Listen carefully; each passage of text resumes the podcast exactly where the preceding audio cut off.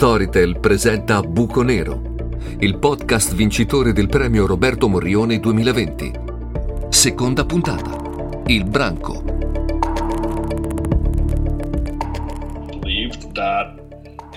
Io, uomo bianco ed europeo, credevo di essere migliore di chiunque non fosse bianco o europeo.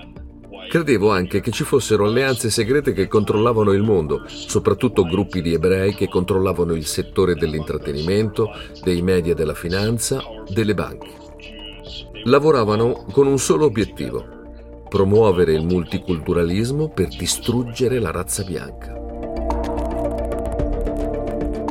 Questa è la voce di Christian Picciolini, un ex skinhead italo-americano, oggi pentitosi ci spiega che ai tempi della militanza credeva di essere vittima di un complotto internazionale e sta per raccontarci che cosa significa vivere per anni dentro ad un gruppo di suprematisti bianchi.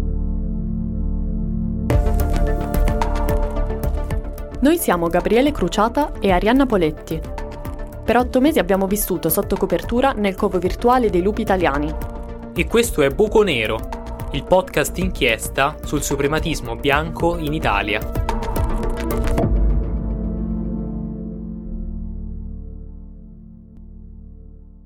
Picciolini credeva di essere meglio di chiunque altro in quanto uomo, bianco ed europeo. Credeva di essere superiore alle donne e che il mondo fosse governato da un'alleanza segreta.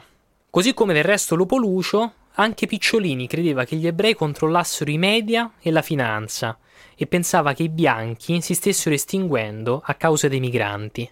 Oggi Cristian Picciolini vive negli Stati Uniti, ha 47 anni, una famiglia e un lavoro. Porta barba e baffi e le sue braccia sono ricoperte di tatuaggi. Quei disegni incisi sulla pelle raccontano la storia della sua vita. Christian è cresciuto in una famiglia italiana emigrata negli anni 60 nella Little Italy di Chicago. Qui a 14 anni viene reclutato dai Chicago Area Skinheads, anche detti Cash, una delle principali organizzazioni neonaziste degli Stati Uniti, che si ispira apertamente al Ku Klux Klan. Uh, Sono stato reclutato all'età di 14 anni. Nessuno mi aveva insegnato l'idea di razzismo in casa, anche perché i miei erano italiani, mio padre di Salerno, mia madre di vicino Potenza.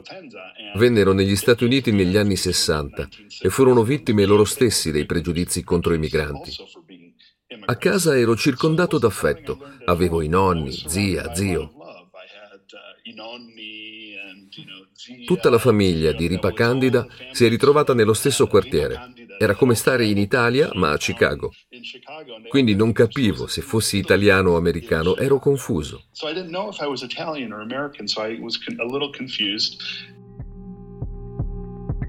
A 14 anni Christian si pone una serie di domande sulla propria identità.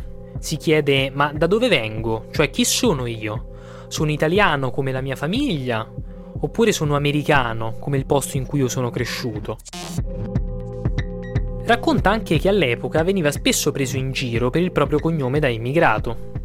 Picciolini, Picciolaini, come dicono gli americani. Nessuno riesce mai a pronunciarlo come si deve questo cognome, e poi fa rima con alcune parolacce dello slang americano. Alla ricerca di se stesso e di un gruppo di appartenenza, con il quale fuggire all'esclusione sociale, Picciolini si ritrova nel posto sbagliato e al momento sbagliato, perché in quella strada, di cui parla nell'intervista, insieme a lui c'è tale Clark Martel, che all'epoca era il leader degli skinhead di Chicago e che finirà in carcere poco tempo dopo per aver picchiato una donna ex nazi e aver disegnato una svastica su un muro con il sangue della vittima.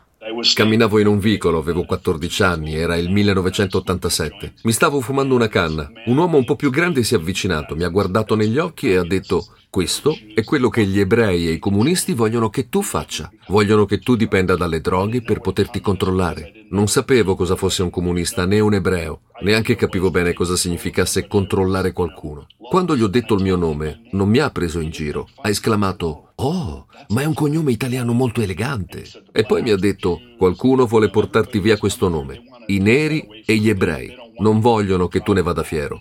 Lì per lì non vedevo nulla di concreto in ciò che diceva, ma ero così desideroso di essere parte di qualcosa e di smettere di essere inascoltato che iniziai a ripetere quelle cose, a crederle, a dirigerle. Non fumare erba, questo è quello che i comunisti e gli ebrei vogliono che tu faccia per poterti controllare, gli dice il leader degli skinheads.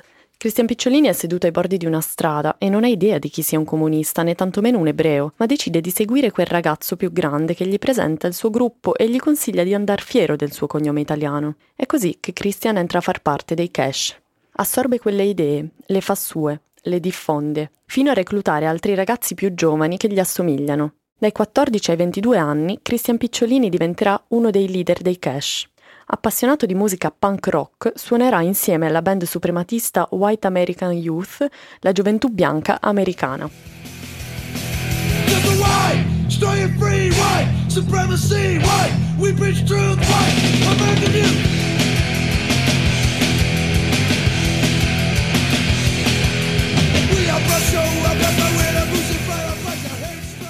Nel 1995, otto anni dopo quell'incontro con Clark Martel, Christian decide di abbandonare quel mondo.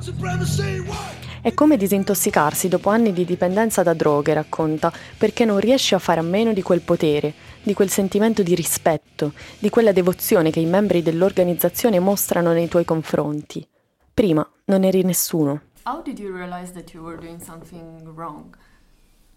Non mi sono mai sentito benissimo fin dall'inizio e non potevo dirlo a nessuno.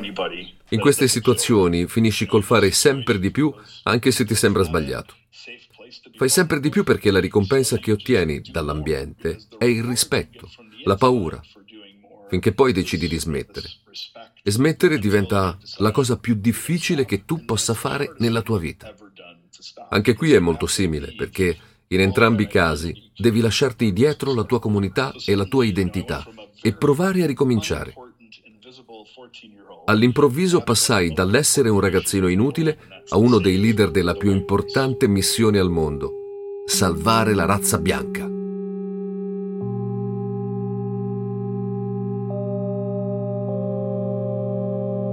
Abbandonare gli skinhead per Christian significa rimettere in discussione la propria identità di suprematista bianco, ribaltando una visione del mondo ideologizzata, identitaria ed estremista. Lentamente riesce a rimettere insieme i pezzi da capo. Prova a disintossicarsi, ma i simboli della sua vita precedente, il gladiatore, l'aquila, le svastiche, restano incisi sulla sua pelle. Sei anni dopo aver lasciato i cash, viene fermato per strada da un adolescente. Il ragazzo guarda incuriosito le sue braccia tatuate e gli rivolge il saluto romano in segno di approvazione. È in quel momento che Christian Picciolini decide di coprire con immagini nuove tutti i suoi tatuaggi del passato. Picciolini è stato reclutato per strada dopo un incontro faccia a faccia con Clark Martel, il capo degli skinhead. Era il 1987. Oggi quell'incontro avverrebbe probabilmente online, in un luogo virtuale come il buco nero che vi abbiamo raccontato nella scorsa puntata. Lupi, qui Melevisione. Ecco i risultati del nostro censimento interno. La maggior parte di noi viene dal pieno canale o altri image board come Dio Chan. Ho scoperto con piacere che ai padri fondatori iniziali si sono aggiunti molti nuovi lupi anche se molti sono spariti dopo che la postale ci ha oscurati. Penso che dovremmo sbarcare sui social. È vero che l'anonimato è fondamentale, però i social sono un ottimo posto per reclutare nuovi lupi. Votate e vedremo. Barbara Lucini è una ricercatrice di Stein, un centro dell'Università Cattolica del Sacro Cuore di Milano, che studia proprio il suprematismo bianco in Europa. Secondo lei, la digitalizzazione delle nostre società ha ridefinito il modo in cui i giovani incontrano e poi aderiscono a fenomeni di estrema destra, i quali, ci dice, negli ultimi cinque anni sono aumentati in modo notevole. Dicevo quindi di non considerare l'online come se avesse scalzato completamente il discorso dei, dei membri e del, degli incontri faccia a faccia, perché quelli rimangono e quindi vanno in parallelo le due modalità, le due modalità comunicative di incontri. Eh, con un fattore però secondo me di attenzione che vi è utile anche nella vostra analisi che riguarda proprio le caratteristiche dei social network stessi. Abbiamo visto che funzionano da amplificatori, da cassa di risonanza rispetto a determinate tematiche, eh, proprio anche per il modo con il quale sono costruiti, intendo dire proprio le piattaforme sulle quali eh, sulle quali vertono. Quindi questo secondo me è un fattore importante da considerare, eh, anche proprio per comprendere le caratteristiche della minaccia, se volete, dell'estremismo di destra, perché comunque è importante capire quanto eh, l'utilizzo dei canali social influenzi um, o perlomeno ridefinisca la forma dell'attuale estremismo di destra. Cristian Picciolini ci racconta che rispetto al passato Internet ha fornito all'estrema destra un'arma in più per arruolare nuovi adepti. Nel 1987 il mondo era del tutto offline, senza telefoni né internet. Beh, quanti milioni di ragazzi soli ci sono oggi in questa enorme strada digitale chiamata internet? Ora è come se ci fosse un bar dell'odio, aperto 24 ore al giorno, 7 giorni su 7. Quanti milioni di giovani quattordicenni isolati e soli si ritrovano oggi ai bordi di quell'enorme strada digitale che è Internet? si chiede Picciolini. E questa strada, ma dove può portare? Picciolini ci spiega anche che l'algoritmo delle principali piattaforme online spinge gli utenti verso contenuti progressivamente più estremi. E attenzione, questo meccanismo non avviene solo chissà dove, ma anche sui social network di uso quotidiano e viene chiamato spirale di radicalizzazione. Per capire esattamente come funziona, abbiamo deciso di provarlo sulla nostra pelle. Sergio è un profilo Facebook di un uomo qualunque. Ha una cinquantina d'anni, è divorziato, ha una figlia, nella fotoprofilo sorride.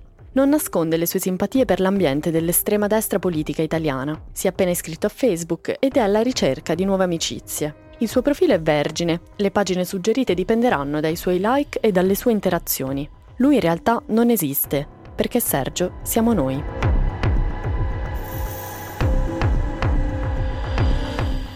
Nel giro di pochi giorni, dopo qualche like a partiti politici di destra e pagine tipo Prima gli italiani, l'Italia del popolo sovrano, Sveglia italiani, Sergio inizia a ricevere numerose richieste d'amicizia dai profili che frequentano gli stessi gruppi pubblici a cui ci siamo iscritti. Nel giro di qualche giorno le richieste sono più di 100. Col passare del tempo viene invitato a raggiungere gruppi chiusi, le cui discussioni diventano private e quindi il tono cambia. È così che Sergio viene aggiunto al gruppo Olocausto Italia, in cui gli utenti si scambiano informazioni sul presunto genocidio in corso del popolo italiano, una teoria che si ispira apertamente al manuale preferito dei suprematisti bianchi, La grande sostituzione di Renaud Camus. Più volte segnalato, Olocausto Italia viene regolarmente eliminato per poi ricomparire poco dopo. Nel gruppo privato Tutte le malefatte del PD c'è invece chi posta delle foto rubate e photoshoppate di presunti candidati neri del Partito Democratico. Il loro slogan sarebbe O musulmani, pregate per noi. Nel giro di un mese ci ritroviamo in una spirale inquietante fatta di fake news, razzismo, islamofobia e antisemitismo. Il tricolore è ovunque, gli slogan sono brevi, incisivi e ripetitivi. Tra le pagine suggerite qualche gruppo di incontri per single, ma soprattutto politica sovranista e organizzazioni di ispirazione neofascista. Iniziamo a frequentare gruppi composti da personaggi sempre più estremi, che rifiutano le idee della Lega di Fratelli d'Italia, considerate troppo moderate. Sulla nostra bacheca scorre un fiume in piena di informazioni tutte simili tra di loro, a cui è impossibile sfuggire. Si parla solo e sempre di foibe, musulmani, migranti, neri, dittatura liberticida, patria, ebrei, imam, sbarchi, invasione, confini, turismo islamico, Saviano, Lerner, Soros, porti, rom, sinistra, Boldrini, popolo, bergoglio, menzogne. Questo lupo ha ragione. Il piano di sostituzione etnica non a caso ha previsto l'ingresso di un numero spropositato di extracomunitari, maschi in età da combattimento, all'interno di paesi con età media alta e giovani del tutto inabili sia all'attacco che alla difesa. Niente viene fatto per caso. Oltre alla spirale di radicalizzazione su Facebook, Instagram e YouTube, un fenomeno preoccupante è quello che gli studiosi chiamano gaming jihad, ovvero il modo in cui le organizzazioni terroristiche hanno sfruttato i videogiochi violenti per attirare nuove reclute.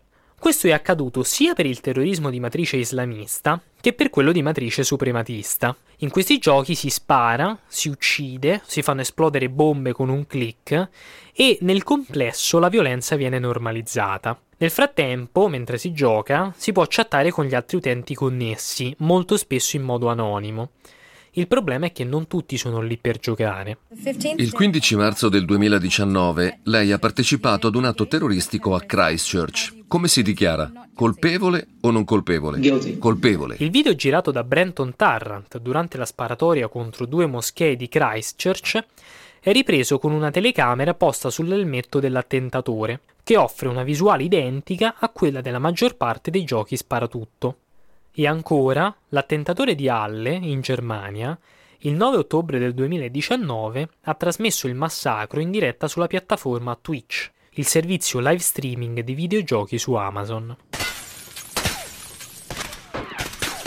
Anche i lupi giocano online e amano tradurre in italiano i nomi dei videogiochi più famosi. Buongiorno. A cosa gioca Lupo Medio nel suo tempo libero? Dieci minuti fa ho completato Final Fantasy 3. È stata una faticaccia, ma sono un sacco contento. Io giocavo con Destino, Terremoto, Irreale, Mezza Vita, Discesa, Gotico, vari giochi di guerre stellari ed Europa universale. In Italia il notevole aumento dei casi di crimini d'odio e la crescente diffusione della propaganda suprematista preoccupa le autorità. Ce lo conferma Eugenio Spina, direttore della Polizia di Prevenzione, l'ufficio che si occupa del contrasto all'estremismo e al terrorismo interno. Il terrorismo di destra oramai è scomparso dalla scena nazionale da tantissimi anni, dalla metà degli anni Ottanta. Eh, ciò non significa che eh, siano oh, scomparse eh, le pulsioni eversive che da parte di qualche individuo o da parte di qualche gruppuscolo più o meno strutturato continuano ad essere portate avanti. Negli ultimi anni eh, si eh, è affacciata alla nostra attenzione una materia nuova, se vogliamo, che eh, è la materia dell'insidia portata avanti da gruppi che eh, si rifanno all'ideologia fascista, all'ideologia nazista, ovvero a teorie eh, cosiddette suprematiste. I gruppi suprematisti in Italia è da poco tempo che si affacciano realmente sulla scena eh, e noi stiamo cercando di eh, contrastarli soprattutto con l'attività di prevenzione. Ma i gruppi eh, suprematisti sono quelli che si fanno a delle teorie che in altri paesi eh, ormai da anni eh, sono eh, particolarmente incisive, con l'attività di propaganda e proselitismo che eh, portano avanti soprattutto sulla rete, eh, possono diventare degli strumenti di strategie improntate sulla violenza. La materia nuova di cui parla Eugenio Spina agisce secondo modalità diverse, servendosi di Internet come luogo dove organizzare e diffondere idee, manuali e progetti. Spesso unisce al background storico ed ideologico del fascismo o del nazismo degli elementi riconducibili al suprematismo, inteso come rigetto di un mondo multiculturale in nome della difesa dei bianchi. Negli ultimi due anni, la Polizia di Prevenzione ha condotto varie operazioni contro gruppi armati di ispirazione neonazista. Le due più significative sono state avviate tra il 2018 e il 2019 e dimostrano la crescente capacità dell'estrema destra di organizzare online azioni violente ed eversive. Le persone finite sotto indagine, peraltro, spesso sfuggono alle tradizionali organizzazioni partitiche e non riconducibili all'estrema destra italiana. La prima di queste due operazioni si chiama Ombre Nere ed ha inizio nell'aprile del 2018 ad Enna, in Sicilia. Grazie ad una serie di perquisizioni, la Digos scopre una rete di 19 estremisti pronti a fondare un vero e proprio movimento. I membri di questo movimento si organizzavano su internet servendosi di una chat battezzata Milizia. L'intenzione era quella di costituire un vero e proprio partito che eh, si, chiamava, eh, si doveva chiamare Partito Nazionalsocialista Italiano dei Lavoratori era in fase avanzata questa progettualità, tant'è che eh, parlando fra di loro nelle varie chat eh, si eh, è anche assistito al momento in cui si ponevano il problema eh, di darsi uno statuto. Nell'arco poi delle attività abbiamo scoperto anche altre eh, chat parallele, eh, più ristrette, ove alcuni dei militanti eh, parlavano espressamente eh, della possibilità di eh, procurarsi eh, delle armi eh, quindi di eh, operare anche un'attività eh, di eh, addestramento vera e propria. Parallelamente vi erano anche delle chat espressamente dedicate all'attività di reclutamento e proselitismo. Venivano contattate alcune persone, naturalmente quelle che secondo messaggi acquisiti sul web potevano ricondursi ad un'ideologia di destra e gli venivano somministrate dei veri e propri documenti, anche dei test, per comprendere fino a che punto potesse giungere la loro eh, radicalità. Ecco. Temevate che sarebbero passati... Temevamo che si potesse passare all'azione. Con eh, azione si intende costituire un partito? E no, azioni intendiamo, no, azioni intendiamo azioni concrete, eh, azioni attentati a seguito delle perquisizioni la polizia ha sequestrato dell'esplosivo e molte armi, tra cui otto fucili, una carabina, una pistola semiautomatica, quattro revolver e due valigie contenenti munizioni di vario calibro. Peraltro l'addestramento alle armi spettava a tale Pasquale Nucera, ex ndranghetista che, come afferma lui stesso nelle intercettazioni, intendeva attaccare una sede dell'AMPI servendosi di un marocchino nel tentativo di depistare le indagini.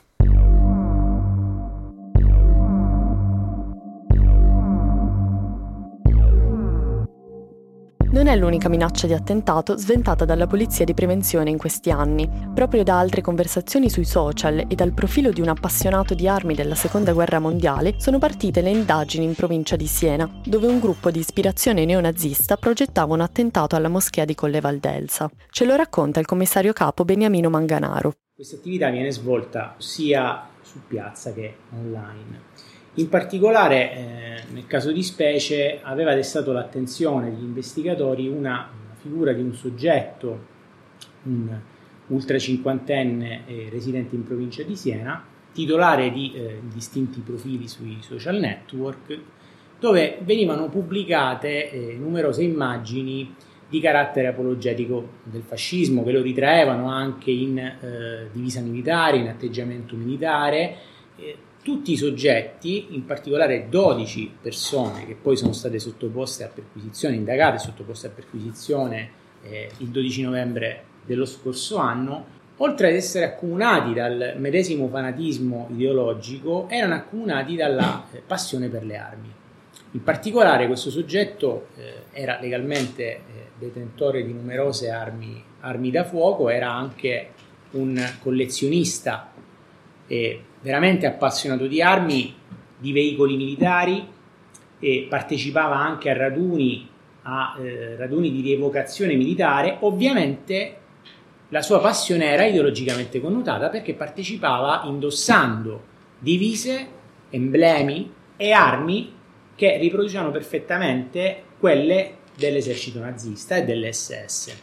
Ulteriori approfondimenti hanno destato la nostra attenzione perché abbiamo appreso che alcuni degli indagati avevano eh, discrete capacità, avevano manifestato discrete capacità nella manipolazione di esplosivi.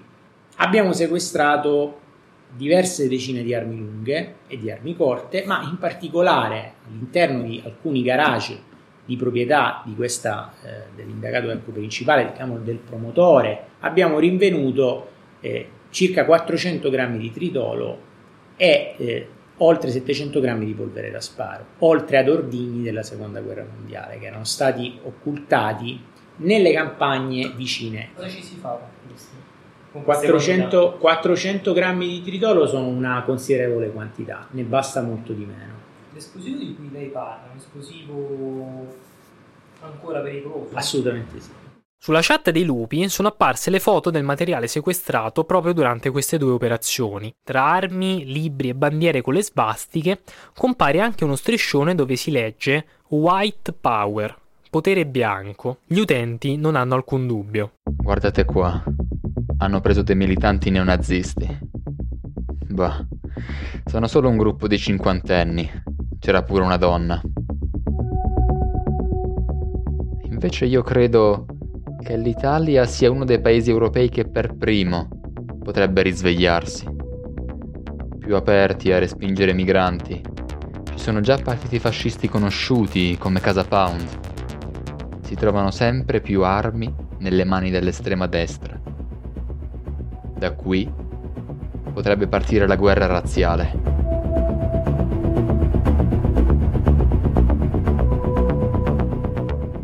Polizia dunque lavora in modo sempre più intenso per stanare i covi online dei neofascisti, ma nonostante tutto c'è qualcosa che ancora sfugge al controllo delle autorità, come sottolinea il direttore Eugenio Spina.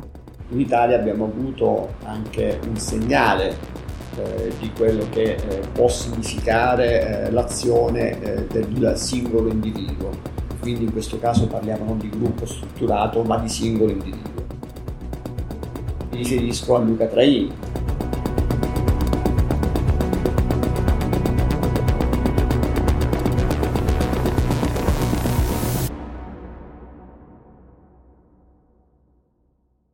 Hai ascoltato la seconda puntata di Buco Nero, un podcast originale Storytel scritto e condotto da Gabriele Crociata e Arianna Poletti, una produzione Storyside 2021.